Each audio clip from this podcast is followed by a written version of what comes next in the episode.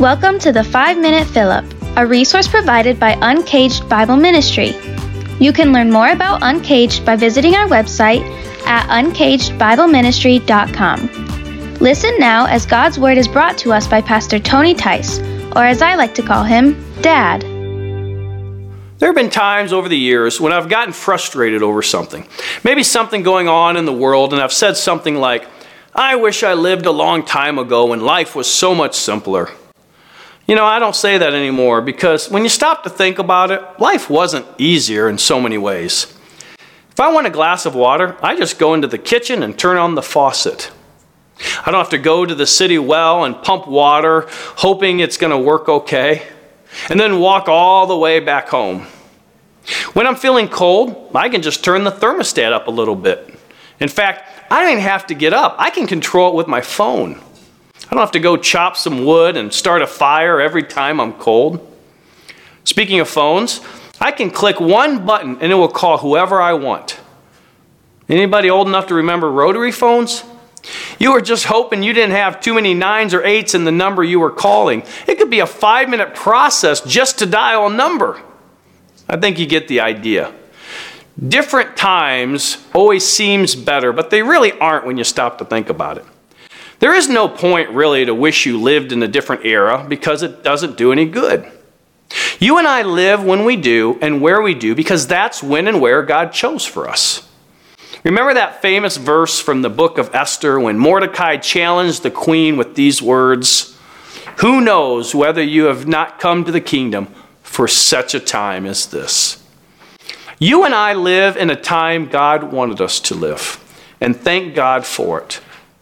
When I read 1 Peter chapter 1 verse 10 through 12, it makes me thankful that I live for such a time as this. Let's look at the verses together.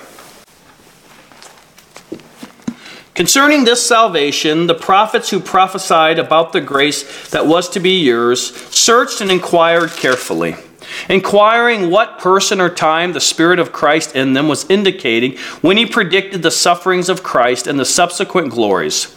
It was revealed to them that they were serving not themselves but you in the things that have now been announced to you through those who preach the good news to you by the Holy Spirit sent from heaven, things into which angels long to look. The prophets longed to know about the Savior. The angels long to look into the matter. And yet, here we are as new covenant Christians, having been born after the Messiah had come to save the people from their sin. Aren't you thankful? We are not living under the Old Testament law, trying to live it out even though we couldn't fully do so. The Old Testament law did not reveal people's spirituality, it revealed their sinfulness and the need for a coming Messiah. But as New Covenant Christians, we have this awesome privilege to already have had a Savior who's paid the price for our sins and who now sits on the right hand of God, interceding on our behalf, helping us overcome sin in our lives. How blessed we should feel for living in such a time as this.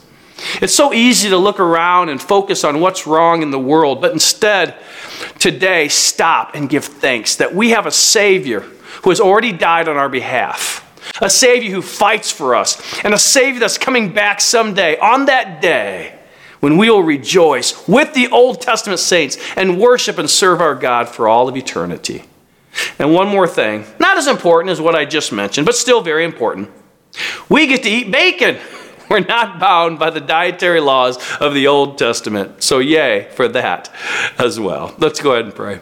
Father God, thank you so much that we live such a time as this that the Savior has already come, died on a cross for our sins, rose from the dead, and therefore we have resurrection power available to us.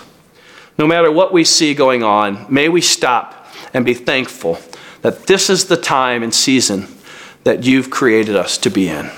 May we rejoice in that, and may we yearn for that day when you return and all believers, Old Testament and New Testament, Old covenant, new covenant, together, worship you for all of eternity.